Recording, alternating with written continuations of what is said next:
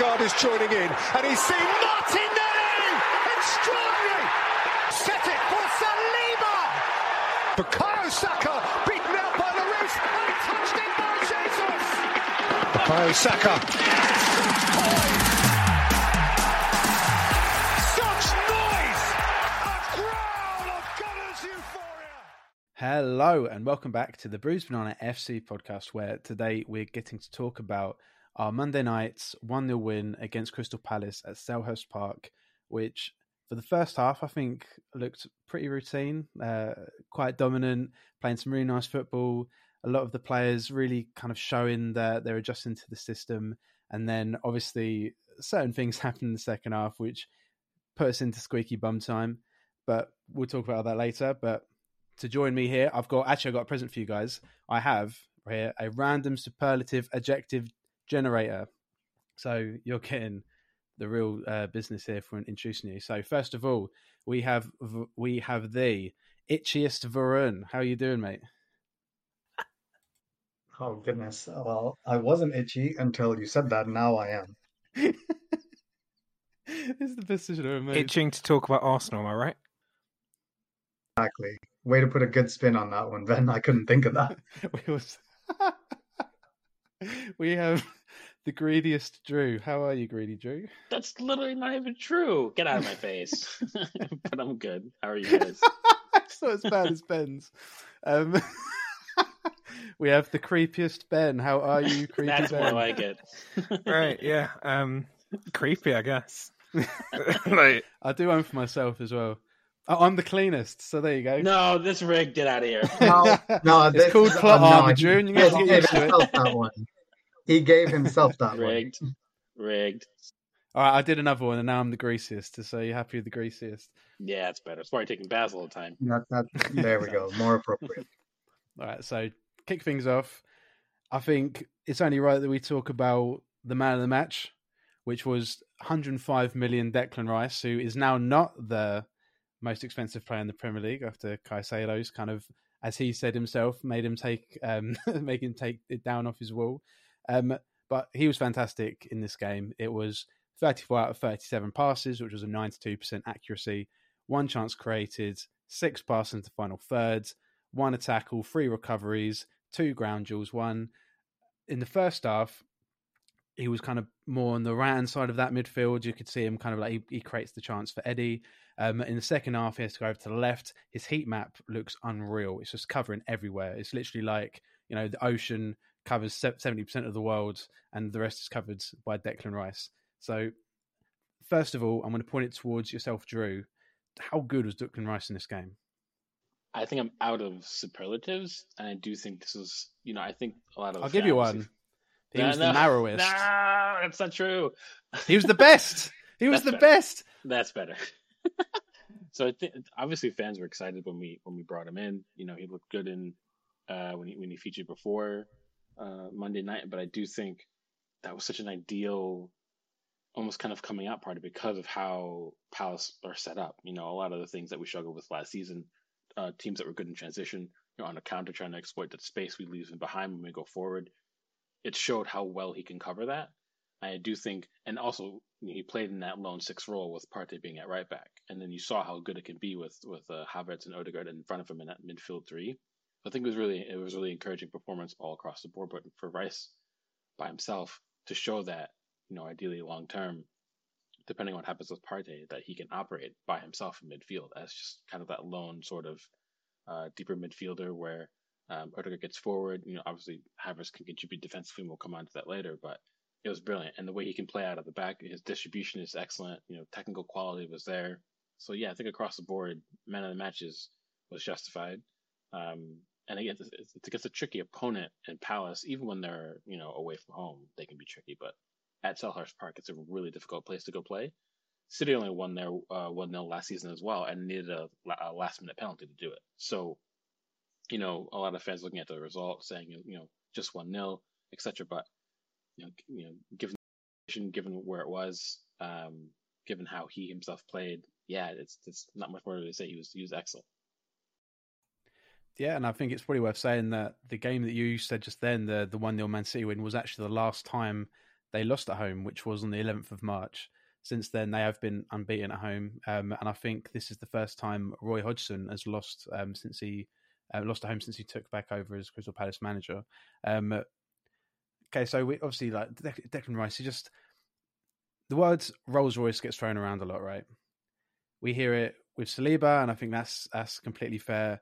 We always heard it with Rice, and I think that that, that performance, as you were just saying, Drew, like it, it completely epitomised um, a Rolls Royce in that sense because he was everywhere, he was doing everything.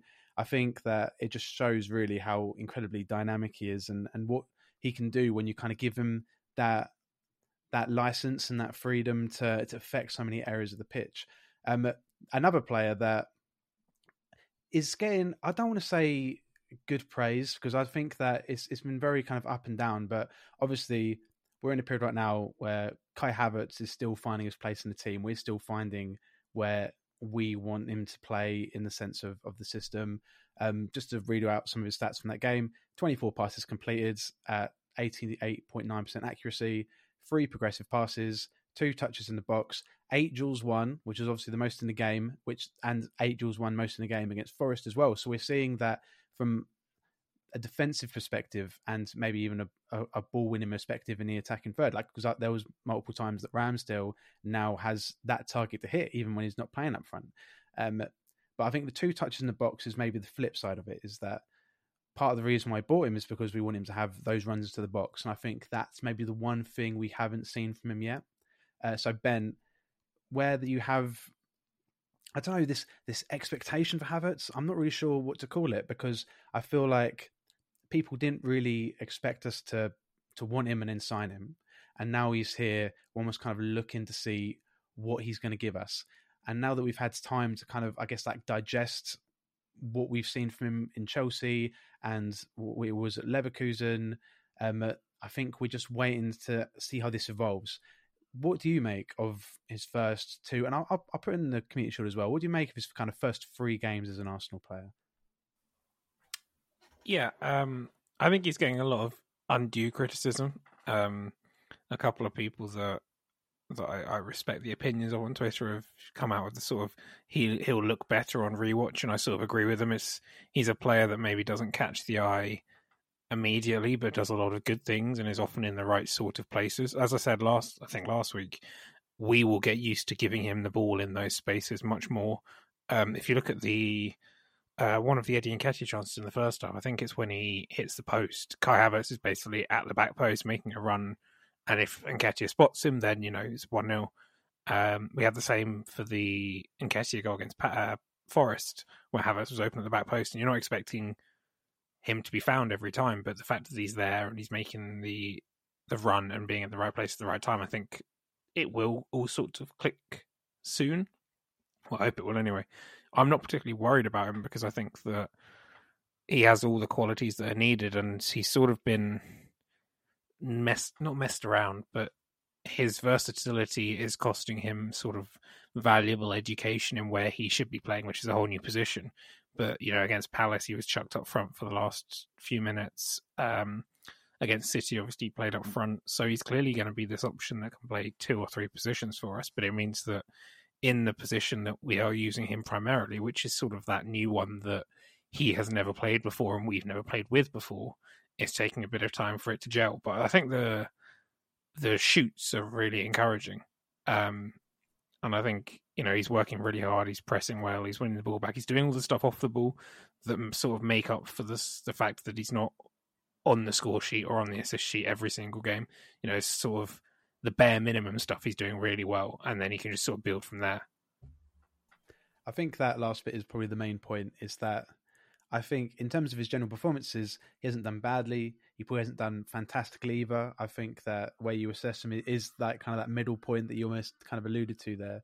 But I do think that when you're coming into a new team and you're playing a role in the team that is very kind of new in in its in its birth and and we're still not we're, we're still working the kinks out of it i think that during that period where you're just kind of working out what needs to happen what works what doesn't work what you need to do is what you can to help the team, and I think he is doing that in the, in the sense of his physicality, um, like uh, how he's winning the ball, um, and then in little moments you're seeing his quality. Um, so Varun, another player that we we don't really I don't, have we spoken about him much recently. Um, Benjamin White has been, in my opinion, one of the best right backs in the league, and obviously now he's playing right centre back, but one of the best right backs in the league of last year. But he didn't really get the credit for that, and it felt to me whenever I spoke to a rival fan or any of my mates that they don't support Arsenal, like when I'd say to them when when we were doing like kind of team of the season stuff, and people are, are kind of bring up these names. And, and to be fair, I mean, immediately last year I'd go for Trippier, but when you kind of put Ben White in the conversation, the the opinion is always, well, you know, it doesn't really give much going forwards, and I, I feel like that doesn't really quantify what Ben White does so well, um, because there's right backs or, or, like defenders will say that that play well, but not many people do what what Ben White does, and that's give a solid seven, eight, or nine out of ten every week. He's so consistent, and I remember saying after the Crystal Palace game that I think that most neutrals watching this game probably wouldn't even know who played left wing for Crystal Palace because he got no joy. And and to further on that point, um, uh, the person who did play left wing, Jeffrey Schlupp, got 0.02 expected assists in this game, which is lower than every outfield player other than Saliba and Joel Ward. So he got nothing, essentially. So my question to you, Varun, is why is Ben White so underrated? I think one thing is that uh, as a defender, you will kind of go under the radar in a good team and a solid team. Um, if the defense doesn't have too much to do or they regularly deal with the issues, and it's not always one player uh, that's just sorting out all the issues, then the defense goes a little bit under the radar as a whole. I know Saliba gets a lot of the plaudits, but like you said, Ben White does a lot of the dirty work. And I don't know, maybe it's the fact that he's Mr. Dependable as well. He's always there. Um, I don't know if listeners out there or any uh, anyone else has seen uh, the little segment from Michael Tim's uh, interview with Rob Holding, but he said that uh, Ben White even played with a grade two or three hamstring problem when we went away to Newcastle uh, in the 21-22 season. So he's and and nobody noticed it. None of the fans watching really could tell something was up. It's the fact that he's just always available, always does everything, but then also never really appears in the spotlight outside of playing a match. It's it's well known that he doesn't really do much related to football once training or games are done. And that's another reason that I think he goes under the radar. He doesn't make waves in any way whatsoever when arguably his performances should probably get a lot more credit than they do because he does offer a lot and he does actually offer plenty going forward. His overlaps with Saka and his relationship there between him, Odegaard, and Saka last season were a joy to watch. Um, I'm amazed when rival fans don't really remember or rate White's performances because from what I see, and I tried to focus on White in the rewatch of the Palace game, he is just constantly there. He's always there, like you say, giving eight out of tens at least. I saw another thing as well. Um, it was before the Community Shield, but it was kind of in that kind of gap between there and the season where it was, I think, on potentially Rio Ferdinand's channel where he's got an Arsenal fan on and they're doing a combined 11. And when they get to right back, he's arguing for Dalot. And I think Dalot's like a decent player, he's a good player. But in my mind, I was thinking, and he was saying that he wants Dalot over Ben White because Dalot's got it going forward. And I was like, well, yeah, but then the other side of it is Ben White is hugely better defensively, and Ben White's had a hugely more impressive season. So it, it seems mad to me that stuff like that even becomes like a debate. And the same with England. Like I know Ben White got a call up at one point, and then at one point he was sent home. We don't really know why, but it does feel to me like he doesn't really get a look in in England, and I, I can't tell you why. Like it, I saw like Southgate saying along the lines of we're waiting to see if he's going to be going back to centre back. So we've seen him at centre back. He played centre back the, the season that you were talking about the with the Newcastle game. He played centre back the whole season and had a really really impressive season. We've seen him there. We've seen him play there in a back three for Brighton. We've seen him play right back for Arsenal in a, a, position that kind of is a bit more narrow at times and even kind of goes into midfield. So it's, it's to me, it just feels like he's one of the most underrated players. Um, and now we're at a point where there is a point of the game, unfortunately, that we have to talk about. And I'm going to point this towards whoever of the three of you are, is the angriest. So I'm going to ask you how angry you are at, some point down the line now. Um, but we were dominating this game, and other than the odd counter, which is always going to happen, especially at Selhurst Park, because Crystal Palace are a good team and they're potentially good, like obviously good at home. We were completely dominating this game, and you look at the field tilt, we were absolutely cooking them, and then about the 65th, 70th minute, it changes. And it doesn't take a rocket science to tell you that there was a big thing that happened in the 65th minute. And it was that the ball goes out for a throw in. Tomiyasu ends up getting a yellow card for time wasting. And for the sake of being as balanced as I can, um, I do think, in my opinion, we took the mick a little bit with this throw in. I don't necessarily think that Tomiyasu deserves to take that yellow card, but I can understand from a certain point of view that we were trying to take a bit longer than we should have done. Even though, and I'll say this right now, the average time for a throw in in this game was 19 seconds, and Palace had 16 uh, throw ins to our 13. So, you know, a lot of potentially long throw ins that didn't completely unpunished. Um, but I do think that if you are going to make an example out of Tomiyasu by giving him that a yellow that he doesn't really deserve, it's like a team yellow, then I do think that when you get the yellow that he eventually gets sent off for, then you have to really feel like that's a yellow card. And to me, if that's a yellow, fair enough. But we'll, I'm sure we'll talk about this 10, 15 minutes beforehand. Saka's running straight at the box. Ayew's got him not only when I say by the shirt, he's got him at the back of his collar and in the bottom of his shirt as well. And he literally drags him down on a yellow card, a yellow card that he got from a foul. So not a a team yellow that Tomiyasu got, an actual yellow card from being not like within the rules of player safety and whatever else you want to call it. And obviously, he doesn't get the second yellow, and then he's the player that Tomiyasu very kind of Tomiyasu grabs his shirt, but it's it's it's very tenuous. I think. I think it's a very very kind of small small kind of grab. But you say it's just consistency for me. But I'm going to lead us on to one of you now. I'm going to go through the three of you. I'm going to ask you from one to ten how annoyed you are at this uh, at this event. So, Varun, out of ten, how annoyed are you? Uh, eight, I would say. That's high. I That's mean, high. you, Drew, you know, you you know, it's a, you know, it's a poor decision when Dermot Gallagher actually disagrees with the ref's call. A bit mental, to be fair. Yeah. It's a, a solid 36. I feel like. 36. Yeah. well, Ben, I- you got to be angry to beat this, my friend. Good luck. I'm actually just a three.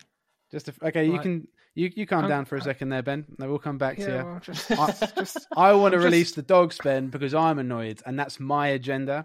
Okay, I want to release the dogs. Drew's on a 36.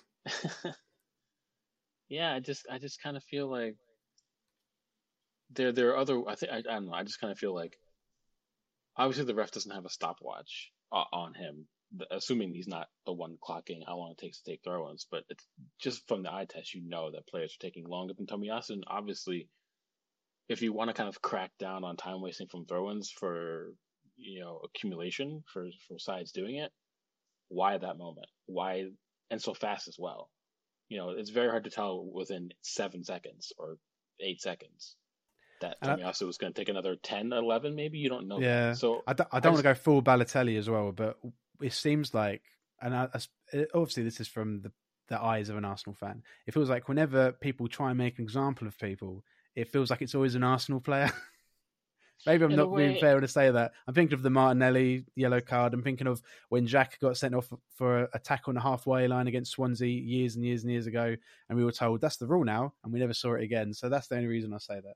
Yeah, I mean, I don't necessarily disagree, and I, I hate to be. I don't like to be tinfoil hat about things, but it does seem that we are obviously the recipient of a lot of disproportionate, odd calls su- surrounding bookings and red cards. I just kind of feel like, I just think he was. I just think it was handled poorly, and obviously there's bias in that. You know, um, at the end they didn't come back to bite us in the end. We saw the match out well, but I just feel like that's just so fast, like eight seconds, like you know, the yeah, the average throw in in a match take longer than that typically, unless you're trying to rush play.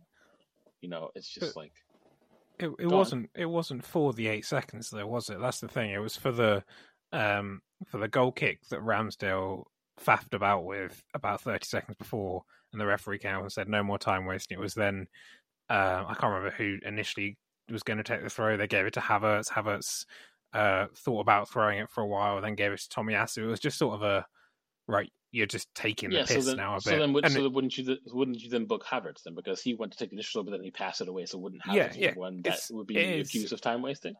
It's possible. I think it was just a case of right. You've taken forty seconds to take this throw in. Tommy Tomiyasu, you happen to be the bloke with the ball in your hand, therefore you are getting the yellow card. It was sort of a, a collection of Arsenal time wasting. I Rather don't than disagree. Yeah, I I, don't I do. I do agree with that. I, I don't disagree, but I think I think I agree with that point, but I disagree with who got the booking. That's the thing. Like others wasted far more time than he did, so why would you? You could even go back and play, and you could just give Ramsdale the card, or Havertz again, who was the one who took longer, and then he's the one that passed the ball over. So he is probably the, the, the more targeted player in that in that scenario. I don't know. I mean, I do agree that, and I mentioned that in the what in the in the Twitter chat. You know, and during the match, I do think it was kind of like a cumulative thing where the ref is just kind of just like, well, you know, now now it's just going on and on and on. So someone's gonna have to bear the brunt of it. But I just think the wrong person did. So it's just like, yeah, I don't know. It's bad luck, I guess, but still, nevertheless, still frustrating. Let me ask So you this. on that, on that. Oh, No, you, you go, Varun. You go, mate. You go. Um, was just going to say on that point, um, I want to kind of uh, hear your guys' opinion on this. Since we're seeing yellow cards dished out a little more regularly now for time wasting, and it hasn't actually been just in our games, seen it in others as well. Do you think it might be beneficial if the league or football in general starts looking at using VAR for yellow card offenses as well, or at least second yellow card offenses, um, in case things like this happen again, and they can actually look back and say, "Look, you, maybe your view was blindsided or whatever as the referee, but this isn't a yellow card."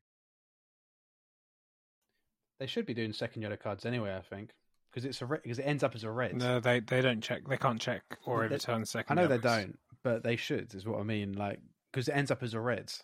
So I know that they don't check yellow cards and they don't check second yellows because because it's still a yellow. But a second yellow obviously means a red, which means in some instances, maybe not all, but in some instances, a bad yellow in that point is game changing. Do you know what I mean? So I, I I think that because the result of it is potentially so big, then they should do second yellows. But I, I agree that they probably aren't going to do yellows overall because um uh, because that would I mean they'd be checking a lot then, wouldn't they? To be fair. Let me throw you a different question, Ben. That I wanted to throw you earlier. So I'm going to put another layer on this. So you obviously you you, I agree with you. The, it was the accumulation of the period of time we had the ball is the reason why Tomiyasu was just the unlucky guy that had the ball. He had the hot potato at the point where the yellow card came out. I get that. But do you think that with the referee in the mind that Tomiyasu isn't really the aggressor in the situation and he's given him a yellow card just to be like you get a yellow card because your team has kind of put you into the situation. So when Ayew turns him and Tomiyasu I mean, I say he grabs his shirt. It can definitely be yellow. I'm not completely against the idea of it being yellow. It's about consistency, but at the same time, do you think the referee should look at that challenge a little bit differently with the knowledge that the first yellow card wasn't really Tomiyasu's fault? I think most referees do, um, and I think referees against most teams do. Um, I just think that the inconsistency is so, um, you know, it's not necessarily like a specific Arsenal thing. Like that could happen for Wolves against I don't know um, Everton or something, but it's more just the fact that you will see something very similar happen uh, I don't know, down the road two hours later in the next televised kickoff that won't be a yellow card for either offence. And you sort of sat there going, well, you got to balance it. You're all playing the same game, which should be playing with the same rules, and that's you know, there's there's obviously a additional thing of the away crowd or the home crowd rather. When you go away to somewhere, you're always going to be slightly unfavored. I think just in human nature by decisions. Um, but yeah, I just the idea that you can be sent like because the sending off's a big thing in terms of football. Like when you make it eleven versus ten, it's a massive advantage. As we saw, like Palace just penned us back, and to be sent off for two uh, incidents that are so innocuous it feels like the punishment doesn't fit the crime, but at the same time, you could easily say, based on the current rules, that both of them are yellow cards. It's just that at the end, when you're saying when you when you look at it at the end of the game, you say, well, Tomiyasu's been sent off because he took too long, or he was the full guy for a throw in, and you know he's touched Jordan Ayew as Jordan Ayew's run past him.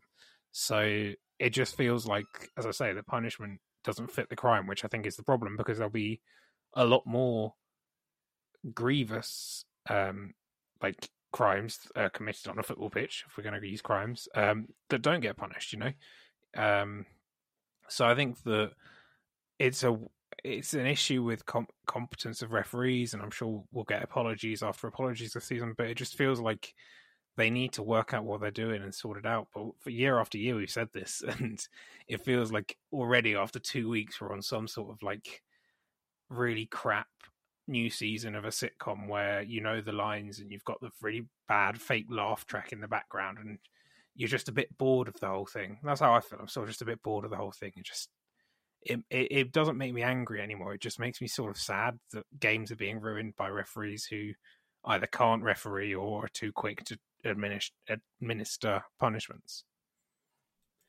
I do think there's definitely a thing with referees, and, and obviously they won't admit to this. I, I saw the um, the Anthony Taylor um, podcast with high, the high performance one, and I don't really know what I was expecting when he did that podcast. I think I was maybe hoping that you'd see a bit more of an admission of guilt of that the level of refereeing more than anything. I wasn't expecting them to say that they were biased towards anyone, but it felt to me like even in that podcast, because I mean, for the referee for PGMOL to sanction him to go on on there, then maybe you probably know from there that it's not really going to be the most open admission that they need to be better. But he was saying things along the lines of, well, you know, we get like the heavy majority of stuff right and blah, blah, blah, blah. It's almost like, mate, it's, you're shit.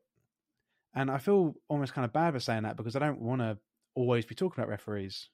But a lot of the time, the, the, the quality of refereeing is, isn't isn't there. And I know that sometimes they get done over by new rules I know that sometimes you know it's hard, and I know ref- being a referee is hard. It's really hard. I'm not saying I could do a better job if I was on that pitch. I'm just saying that it's not unfair to expect the the highest paid referees in the country to you know mm. perform to the same standard as their counterparts from overseas that as far as i'm aware are paid far less um, uh, but i think i think one of the things that we have the major issue with is transparency as well like if someone could explain, like if a referee could sit there and explain why Jordan Ayew wasn't sent off for his second yellow card offence, but Tomiyasu was, and literally come out and say it, and you know, you say, "I'm following this rule, and this is why this is happening." I feel like men, like loads more people would be able to say, "Oh, okay." I don't agree with it, but I understand why he's come to that decision. Whereas at the moment, it's sort of you'll see people on, on social media, myself included. I'll be like, well, why didn't I? You get a second yellow, and it's sort of funnels into this tornado of um, like anger and sometimes abuse and vitriol towards referees because you don't un- fully understand the thought process. So therefore, it feels like either your team is being hard done by or they've made a massive error. When you know, in actual fact, you might say, "Well, I don't think Jordan Ayew deserved a second yellow card there because although he's holding Saka back, Saka's got nine players between him, him and the goal. Like that is entirely possible. But you can only speculate, and that that just makes it there's there's so much room for interpretation and antagonism that it just makes it such a difficult place to be. I think. Yeah, and as uh, as I think Drew was was saying earlier, when um you know we we got the red cards and um it, it felt like at a point there was literally just like 15 minutes of straight pressure and we couldn't get out and the, the ball wasn't even going off the pitch much we couldn't even reset for like goal kicks or anything um, uh, but there was a point after then where uh, subs were made. Um, uh, possibly, you know, some people would have said the subs should be made a little bit earlier, but they saw um, Gabriel came on the 70th minute, Jorginho came on the 79th minute, and Zinchenko and Kiwior both came on in the 89th minute. And one of the big things of these subs was all of them completed every pass they they attempted when they came on. Gabriel one of one, Jorginho ten of ten, Zinchenko six of six, Kiwior four of four. And I think that it's a really interesting kind of thing to think about in, in the sense that you're at Selhurst Park, you're one man down, and probably the gut reaction is Gabriel makes a lot of sense because you need a a, a raw defender, someone that's actually going to be able to do this. Um, but I do think that in the Jorginho and Zinchenko, particularly coming on, those technical profiles just was able to get us up the pitch. We were able to keep the ball for a bit. I thought Jorginho was outstanding when he came on. So I'm going to point this towards yourself, Varun. Um, what did you think of these subs, and why do you think they had such a big telling on um, on the rest of the game? I think uh, one thing obviously is that with the subs we made, most of our attackers went off, so we didn't really have an outlet. Uh, but that I guess was kind of the role of Havertz, which is why he was the one attacker that sort of remained on. That if we did get an opportunity to calm down the play and actually play the ball out a little bit in a controlled way, then at least he could be the one that holds it up and lets other people come in. In order to complement that, you then need enough technicians on the pitch, enough people with good close control in tight areas who can then supplement Havertz holding the ball up higher up the pitch, and then actually make sure we we continue to have possession of the ball rather than just clearing it like we were doing for most of those last 10 or 12 minutes. Um, I think in that sense, the subs made perfect sense because we know Saka's versatility allows him to play left back or left wing back for us well enough. I know he hasn't done it uh, consistently for a while, but we've seen him do it before. So that's why he was covering for a while until we made the right subs. But then with Zinchenko on, and we know how good he is in midfield or defense, or just generally with his control of the ball. We basically had our first choice back four um, from last season to see out the game when we had Zinchenko, Gabriel Saliba, and White. And then obviously Jorginho, we know is good uh, with control of the ball. We also know he has a good eye for a pass. But now that Saka was free to kind of roam up the pitch again with Zinchenko going on, it was a perfect sub because now you saw immediately as soon as we had all those players on, we started passing around the ball like we'd been doing in the first half again, um, and just holding the ball, maintaining possession, and keeping it in a calm, steady manner, not just panicked and trying to keep hold of the ball. We actually had possession, and Palace had to backtrack. Uh, it, it's it's it's that plan B that uh, I'm sure Arteta would have wanted going into this season. Last season, our our solution was put Rob Holding on as an extra centre back to shore things up. Now we have subs who, yes, will do that through their technical ability, but also pose enough attacking threat that you know it's not like we're not still going to counter attack if the opportunity arises. So great subs, in my opinion. Yeah, and I think on another day, um, uh, obviously the result could have been better, or sorry, worse. Um, uh, it could have been completely different if those subs potentially didn't come on the pitch. And one thing I also want to kind of say about those subs is that in the last um, eight minutes of the game, Crystal Palace didn't have any shots, and I think that um, uh, the the subs combined with just the the emerging die-hard attitude that we're seeing in the team every week now just um, is allowing us to grind out these huge, huge um, victories. Um, I think that's a good place to leave it. We will be back later in the week for our Fulham preview, which is uh, the midday, um, sorry, the uh, the three o'clock Saturday kickoff. Um, I'm going to go back to my random superlative adjective generator to say goodbye to the people who've been joining me, which is the moistest Varun, the worldliest Drew, and the tallest Ben. Uh, so Wow. thanks very much, guys. You've been listening to the Oh, I, I, I need a different one. You- okay, you are the next one's creamiest, mate. It's not really much different. I'm just not having any luck with this, am I? No, Um, I, I, uh, I toughest. sign off with. The, the toughest there we I'll take that one. I'll take that Uh, one. so this has been the Bruised Banana FC podcast. Thanks so much for listening. As I say, we'll be back with the preview pod late this week. Please check that out and have a great day. Thanks very much. And Odegaard is joining in, and he's seen Martinelli! Extraordinary! Set it for Saliba! Bukayo Saka beaten out by Lloris and touched in by Jesus! Bukayo Saka oh,